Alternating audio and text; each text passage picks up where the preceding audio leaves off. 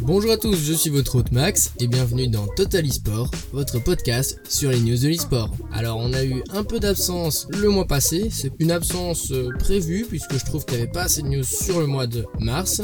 Mais donc maintenant on est là pour un rendez-vous mars et avril, j'espère que ça va vous plaire, l'épisode sera un peu plus long, je le pense. Il y aura énormément de différents sujets, on aura du KFC, on aura la Russie, on aura des investissements, des partenariats, des joueurs de foot, de la F1, du hockey sur glace, des salaires, il y a plein de choses qui se sont passées ces deux derniers mois, on va revenir là-dessus, je vais donner mon avis et n'hésitez pas à partager évidemment. Je vous propose de commencer avec un petit bloc sur CSGO et quand on l'aura bien digéré, on passera au reste. Alors, commençons donc sur CSGO avec Faceit. Alors Faceit est très connu en Europe pour son organisation de tournois, de Pro League, etc. Pour ceux qui ne le savaient pas, ça l'est un peu moins aux US. Et du coup, en fait, maintenant que ça commence à fonctionner, qu'ils sont dans une routine en Europe, Faceit CSGO va lancer sa Pro League et ses tournois aux États-Unis. J'adore la démarche parce qu'en fait, il pourrait dire ouais, on arrive avec 15 millions de, enfin peut-être pas 15 millions, mais bon, on arrive avec genre 500 000 de cash price, on va mettre le paquet en arrivant aux États-Unis. Eh bien, en fait, ils font pas ça. Ils arrivent, ils font une petite pro league avec des open qualifiers et c'est 20 000 euros de cash price. Pour la peine, je trouve même que c'est pas grand chose 20 000 euros parce que maintenant CSGO, euh, il y a quand même du level et de l'argent. Alors toujours sur CSGO, il y a eu pas mal de transferts de mouvements, on va revenir là-dessus. La plus grosse news en France, c'est Shox qui avait sa, son opération, qui dit j'arrête G2, je vais voir ailleurs, Smith le suit, puis ils annoncent dans une interview qu'ils vont prendre euh, Existence en leading game, donc ils sont déjà trois, il en manque plus que deux. De l'autre côté, t'as Mixwell qui rejoint G2 pour faire là, par exemple la DreamHack Master à Marseille, où bah ils sont fait éliminer par Envious euh, au premier tour, voire au deuxième, donc c'est vraiment pas top. Envious d'un autre côté, à part éliminer G2, pour moi c'est toujours l'apocalypse là-bas. Ils doivent split, ils doivent faire quelque chose. Pour moi, enfin moi j'ai vraiment envie que Scream parte à l'international. Je dis pas qu'il doit, bah ouais, au mieux pourquoi pas aller chez Face, pourquoi pas aller chez SK avec Fallen et Colzera, ce serait violent, c'est vrai. Mais bon voilà, c'est d'un autre côté on a eu aussi SK Gaming qui ont fait une très mauvaise perf au championnat du monde en Chine. Du coup Taco est parti. Il y a eu plein de rumeurs comme quoi Simple allait arriver. C'est Stewie Touquet qui est arrivé en partant de chez Cloud9. Donc vraiment, ça, ça a tourné dans tous les sens. Meister prend sa pause euh, de chez FaZe, une pause voilà personnelle. Il veut pas expliquer plus pourquoi il prend sa pause. On a Optic Gaming qui fait un roster complètement danois. On, en revient, on reviendra là-dessus, mais voilà, on va continuer avec CSGO, mais vous pouvez voir qu'il y a beaucoup de transferts. Au niveau des ligues, on a dit, Faceit, il va aussi y avoir en fait euh, du nouveau en Écosse. Bah, alors, on pourrait croire qu'en Écosse, bah, c'est Faceit et Gfinity. Mais apparemment, il y a deux ligues qui vont se lancer en Écosse. Alors, une sur CSGO, classique, et une autre sur Switch. Et pas n'importe quel jeu, sur Splatoon 2.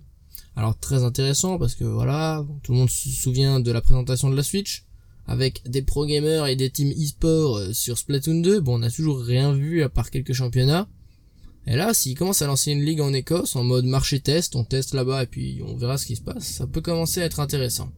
En tout cas, c'est une approche officielle de Nintendo et c'est ça qui est intéressant. Toujours sur CS, on a un club de foot qui rentre sur CSGO, alors pas en achetant un, roster, pas en faisant un partenariat, non non. C'est un club croate, NK Rud, Ruds, Ruds, on s'en fout, c'est R-U-D-E-S, et ouais, cette équipe croate, elles arrivent et ils lancent un, projet de roster CSGO. On n'a pas encore de nouvelles, on n'a pas encore vu ce qu'ils ont fait, mais ça devrait prochainement arriver.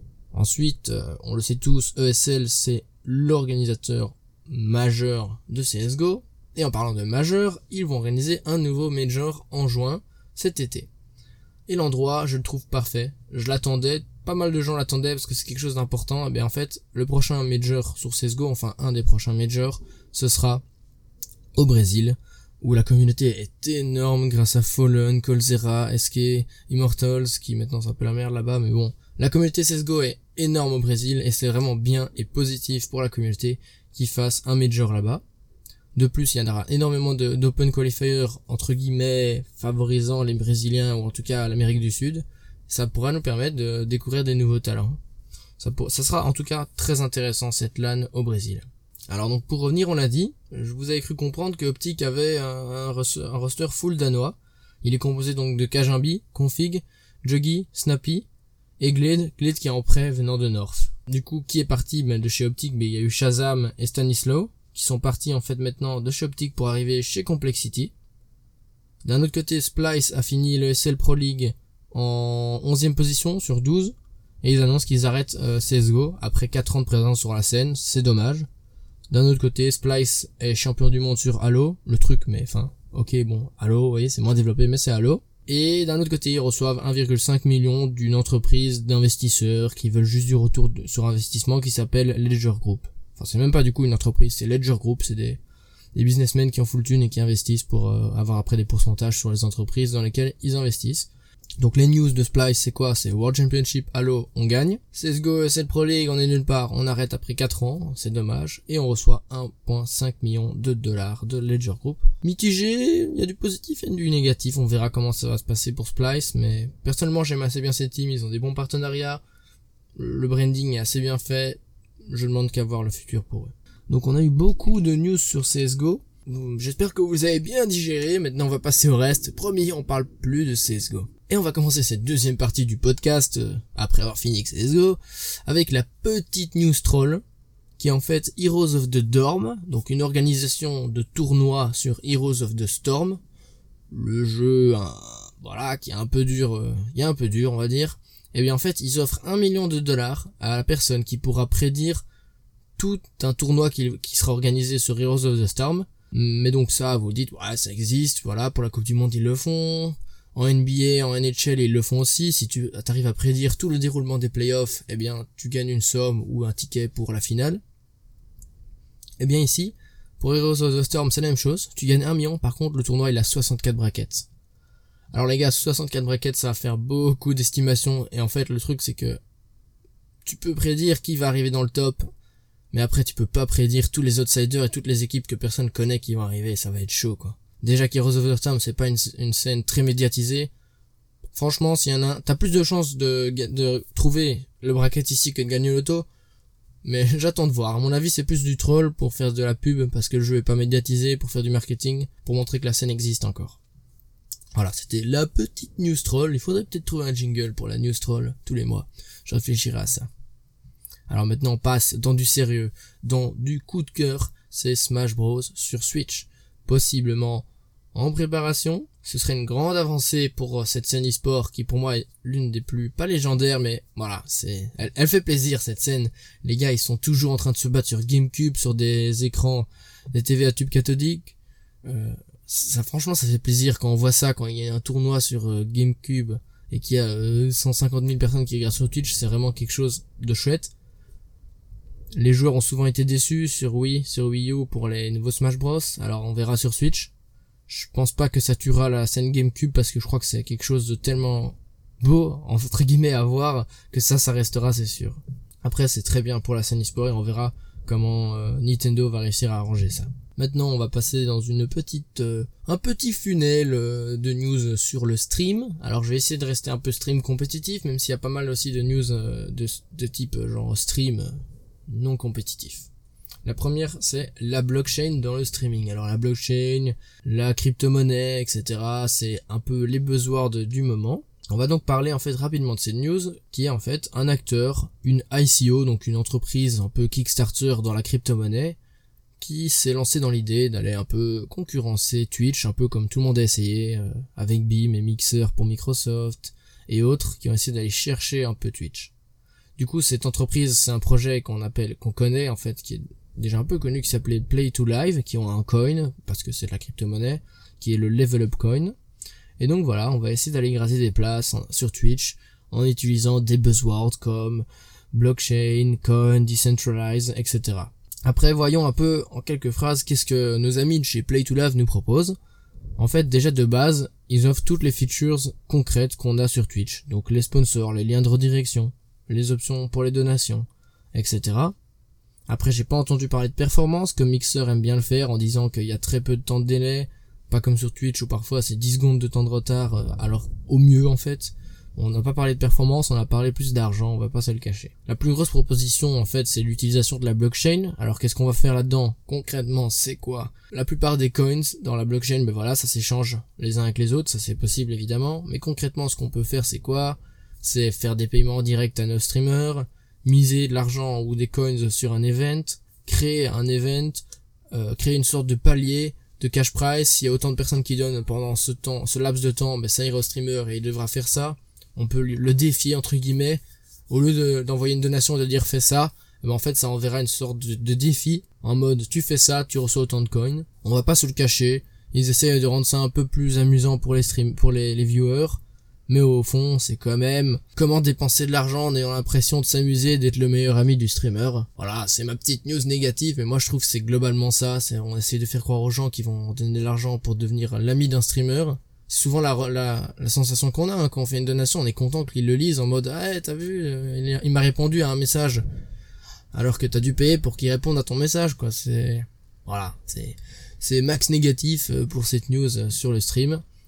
Mais voilà, après on verra ce que ça donne. C'est dans la blockchain, ça peut partir très vite, on sait jamais ce qui se passe. Alors pour rester dans le stream, pour ceux qui ne connaissent pas la petite entreprise indé Tencent, qui est en fait un géant chinois qui a mais des millions et des millions en poche, eh bien ils ont investi dans deux plateformes de streaming en Chine, euh, Youwa 461 millions, Douyu TV 632 millions. Donc n'hésitez pas à créer votre plateforme de streaming, ça peut rapporter. Alors si vous n'étiez pas encore en plus familiarisé avec Tencent, il faut savoir que bah ils ont déjà investi pas mal donc dans ces plateformes de streaming, dans des jeux e-sport.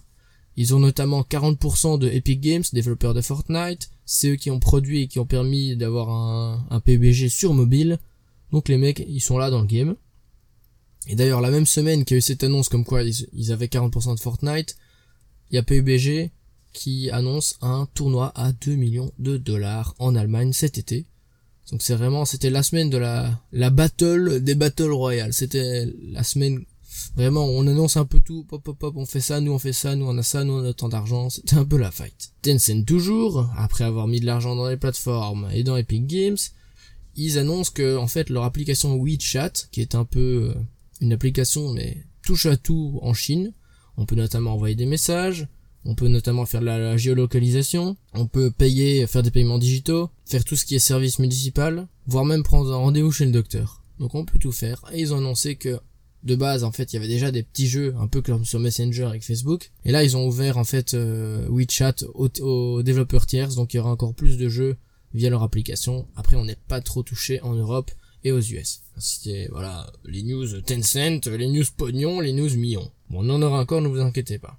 Alors, Parlons de millions d'ailleurs. Eh bien, notre ami Faker, petit joueur sur LoL euh, qui commence à être connu, euh, eh ben, il faut savoir que selon d'anciens joueurs pro sur StarCraft, notamment Ong euh, Yellow, donc son pseudo in-game, c'est Yellow en gros, eh ben il, il estime, enfin il dit quoi, il annonce que Faker gagnerait donc entre guillemets chez SKT Telecom un salaire d'environ 3 millions de dollars hors prime et donc avec tous les partenariats et tout ça, les experts estimeraient son salaire par an à 5 millions.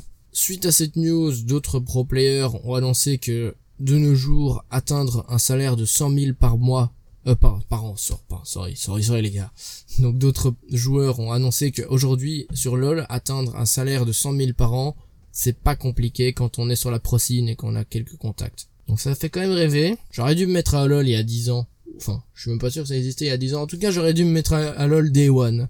Peut-être que j'en serais pas là aujourd'hui. Mais en tout cas, voilà, fait que peut-être 5 millions. Je pense pas qu'il y ait vraiment beaucoup de joueurs pro au-dessus de lui, à part des, des anciens joueurs pro streamers et youtubeurs de type Shroud et Ninja. Faker c'est quand même un warrior. Passons maintenant à toute autre chose, c'est la NHL, donc la ligue de hockey sur glace au Canada et aux États-Unis. Alors bon, la NBA s'est lancée dans une ligue, NFL s'est lancé dans une ligue, il y pas c'était il a pas longtemps d'ailleurs, FIFA c'est dans la ligue, alors NHL un peu en retard, toujours moins médiatisé, ils se lancent dans ce qu'ils vont appeler en fait un tournoi 1v1 qui est le NHL 18 Gaming World Championship, ouvert aux Européens, aux Canadiens et aux Américains. Pour participer et tenter de gagner 100 000 dollars, ces petits Européens, Canadiens et Américains devront faire plusieurs étapes de qualifier, on va y revenir juste après. Alors donc le gagnant c'est 100 000 dollars et une place pour les NHL Awards. On pourra rencontrer tous les meilleurs joueurs du monde en hockey sur glace, pas au jeu bien évidemment. Le tout en partenariat avec NBC Sports, Sportsnet et Sweden Viasat. En gros, c'est tous les diffuseurs de hockey sur glace aux États-Unis, au Canada et en Suède. Au niveau des sponsors, il y a Dunkin' Donuts, Bridgestone, PepsiCo, Honda. Donc il y a quand même des grands noms. Et d'un autre côté, moi je pense que ça va pas marcher. Parce que je suis presque sûr que même les fans du jeu, genre moi j'aime bien Allez, je regarderai, parce que je suis très axé e-sport, mais les gens qui jouent juste à NHL et qui sont pas trop dans l'e-sport, ils regarderont pas, je crois. Du coup, ça risque d'être un petit flop. Et puis on verra, hein, en soit il y aura des open qualifiers, en, enfin online qualifiers, un peu partout, donc en Europe, aux États-Unis, etc. Les 8 meilleurs à chaque fois seront qualifiés, et puis ce sera en fait une phase finale le 19 juin à Vegas, dans une arène. Ça, ça risque d'être intéressant, là, comment est-ce qu'ils vont développer ça, la mise en scène, etc. Et le tout sera diffusé sur Twitch. Voilà, mon avis c'est que ça va un peu flopper. Je vais regarder parce que ça m'intéresse, mais je pense pas qu'il y aura des gros résultats et qu'on en parlera beaucoup. Toujours dans la création de ligue. Pour ceux qui ne le savaient pas, H1Z1, ce petit jeu n'est pas mort. Ils ont même tenté de revenir un peu avec un mode véhicule, avec la Pro League. Donc là, on va voir à quoi ça ressemble, la League. On n'a pas encore, enfin, on a vu des images, etc. Ça commence à, il commence à se passer quelque chose. Reste à voir si ça marche et si H1Z1 essaye de revenir dans le game ou si ça va être l'échec total. Alors par rapport du coup à cette Pro ils ont annoncé un partenariat avec pas n'importe qui puisque c'est Asus ROG qui va donc fournir tout ce qui est hardware pour la Pro League de H1Z1.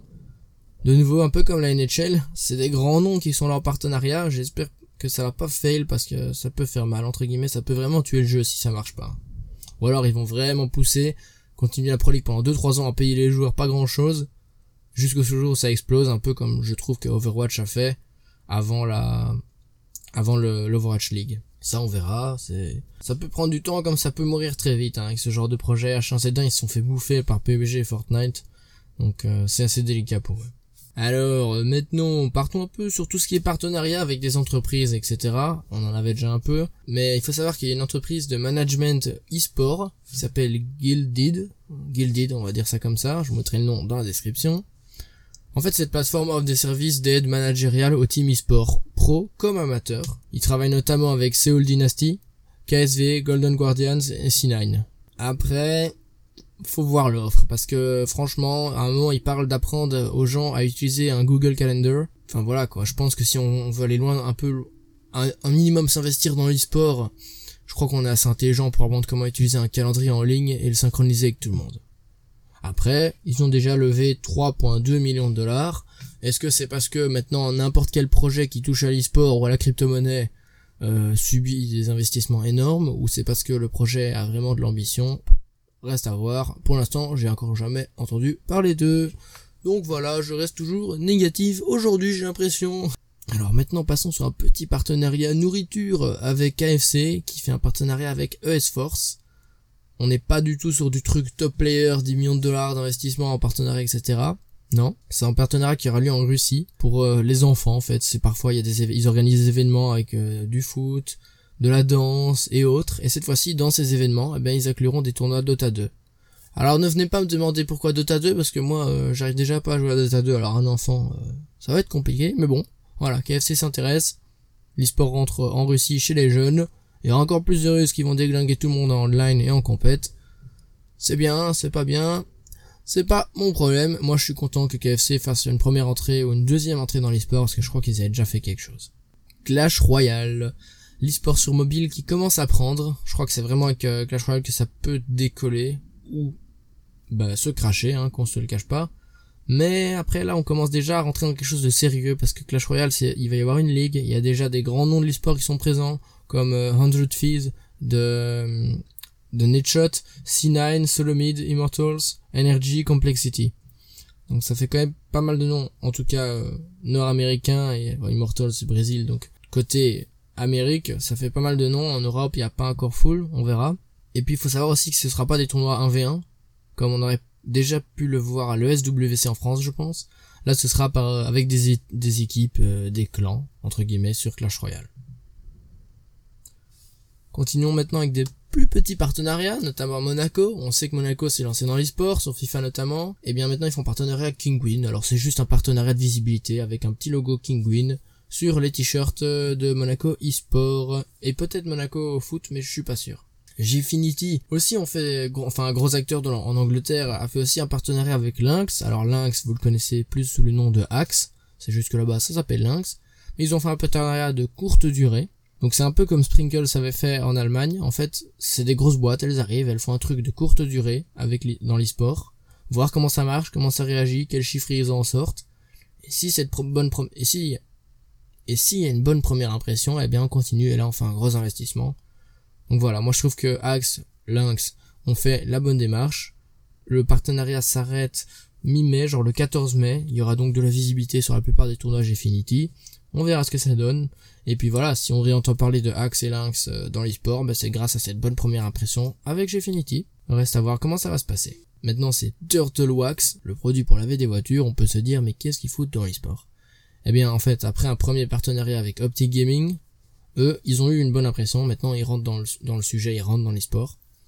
Ils vont donc faire en fait la marque de produits de lavage auto et donc elle va arriver en Europe avec Splice. Le projet est simple et efficace en fait. Hein. Ils vont être le sponsor principal d'une des séries qui va suivre la journée des joueurs Call of Duty et LoL de chez Splice.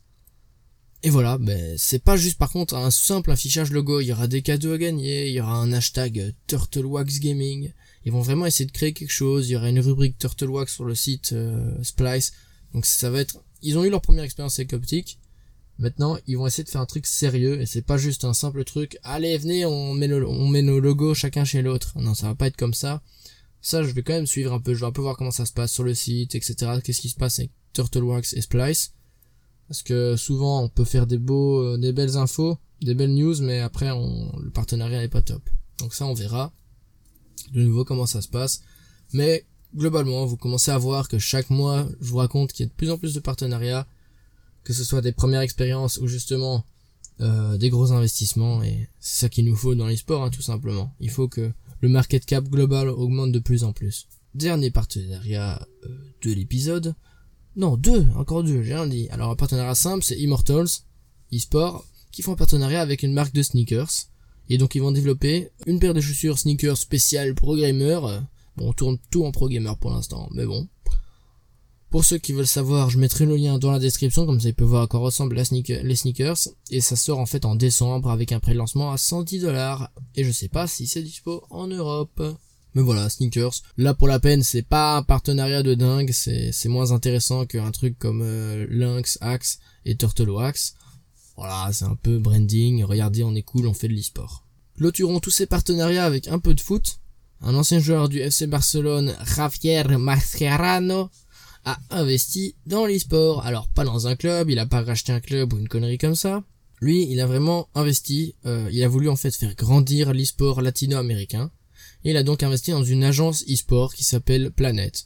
Alors pas plus, de nouveau, reste à voir ce que va donner le partenariat, j'essaierai de vous tenir au courant de tout ce qui se passe avec ces partenariats tout au long de mes épisodes de Total e-sport. On a même aussi un joueur Gomez, joueur de foot connu aussi, qui lui a investi chez G2, et aussi un ex-entraîneur de la Bundesliga qui a rejoint une agence e-sport en Allemagne.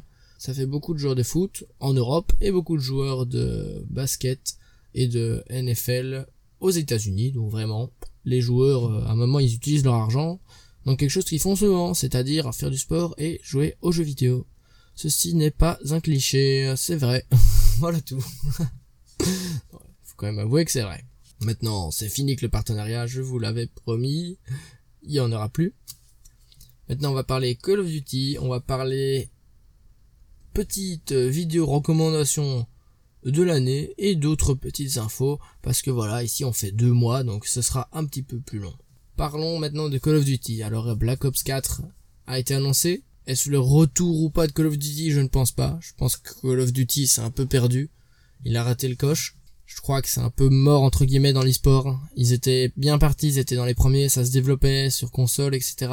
Et puis ça a stagné et je crois que maintenant tout le monde a un, peu oublié euh, la scène Call of Duty, même si elle est très stable et qu'il y a des légendes et que c'est, moi je serais toujours fier entre guillemets de, de dire que j'ai commencé l'e-sport avec Call of Duty. Puis voilà, on verra. Mais franchement, j'espère que Black Ops 4 va donner un petit boost à Call of, mais je crois pas que ça, ça va re-exploser comme ça l'a fait avec euh, MW2 ou Black Ops 1 en compétition. Après, peut-être le mode Battle Royale, on sait jamais. Est-ce qu'ils vont craquer? En fait, c'est plus ça la question.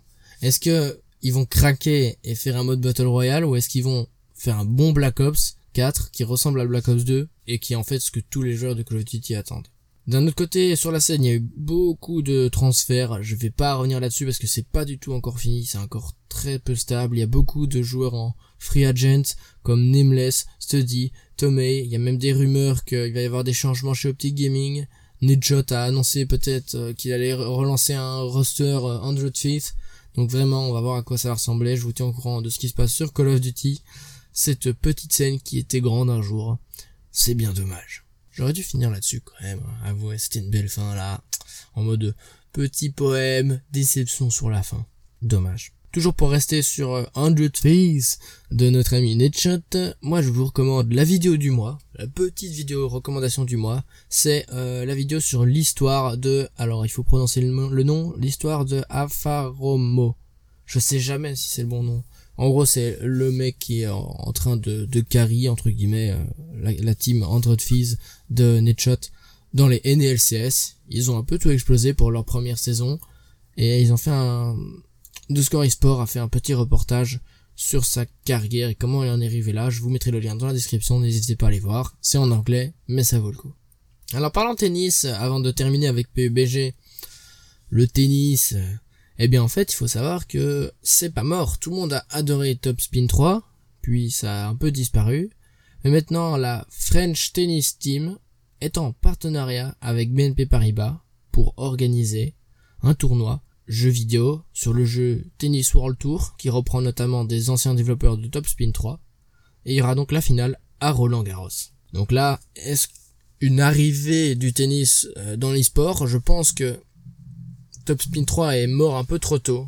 Top Spin 3 c'est arrivé quelques années plus tard, ça aurait pu lancer l'e-sport sur le, jeu de tennis. Maintenant, espérons que les anciens de chez Top Spin 3 qui sont sur Tennis World Tour font quelque chose de bien et que on aura de la qualité sur notre Tennis World Tour avec une belle mise en scène pour la finale à Roland Garros.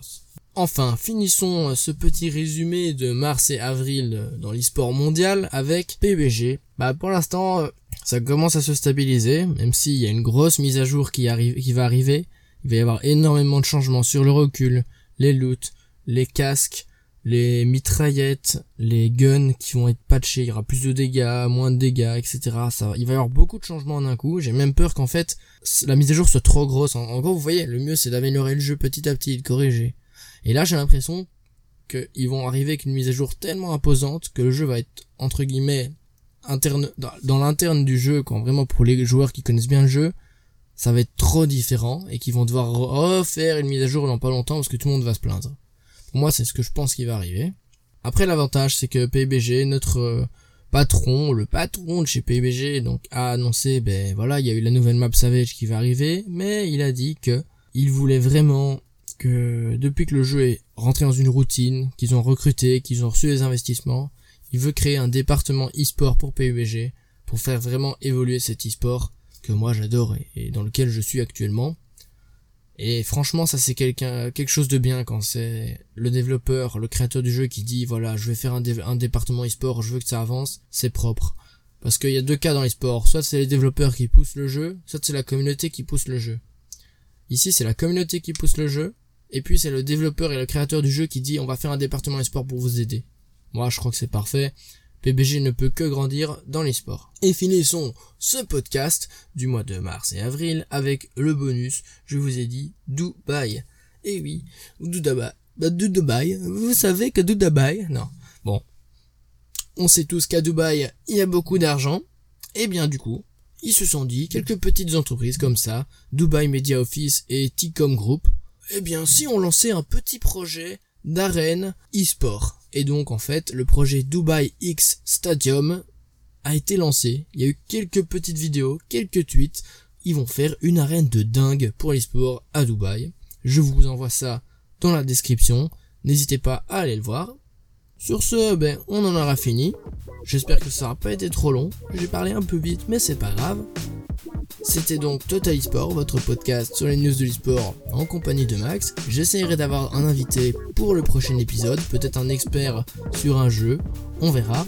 J'espère que ça vous aura plu. N'hésitez pas à partager, à mettre 5 étoiles sur iTunes.